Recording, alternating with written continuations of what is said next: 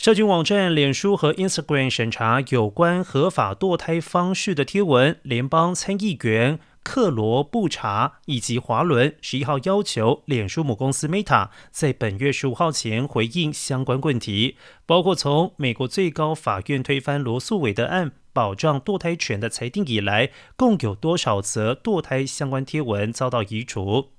Meta 在回应置评请求时，向法新社提到，发言人史东一则推文表示，平台内容政策禁止用户企图买卖药品，但是允许贴文讨论处方药的取得方式。史东说：“我们发现一些不正确的执行情况，正在修正当中。”